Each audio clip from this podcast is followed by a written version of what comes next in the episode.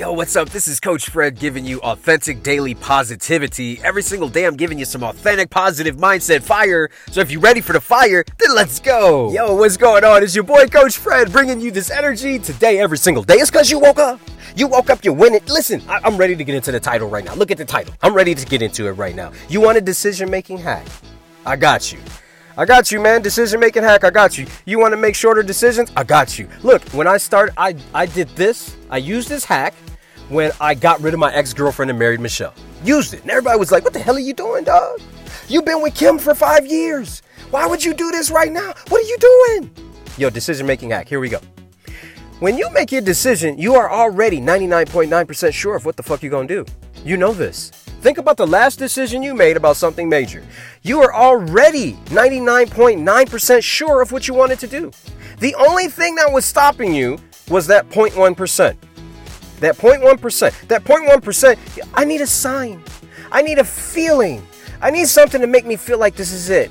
You start researching all kinds of crazy shit, looking for certain details and shit. You you start looking for extra shit, and it slows you down and adds time to your decision making. Now, there's always going to be some idiot that's like, well, you got to make sure that you go over all, dot, cross all your T's and dot all your I's and make sure that this is the right one. Listen, man, not every decision is perfect. You make so many decisions that are fucked up throughout the day. You ain't got time for all that.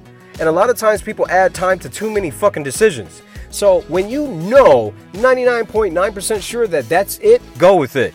Just go with it.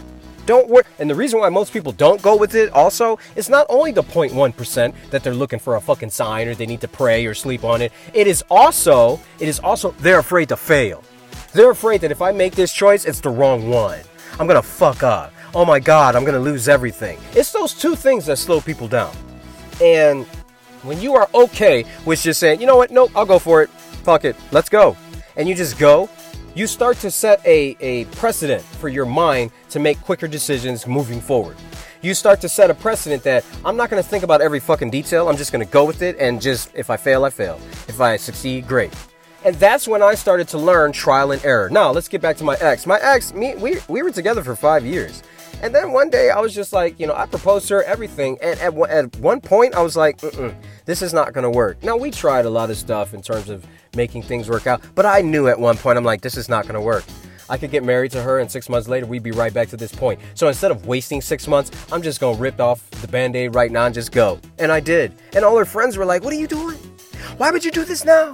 You you crazy. But I didn't give a fuck because I already knew what I wanted. I moved on and then I found Michelle. So I want you to do the same with your life.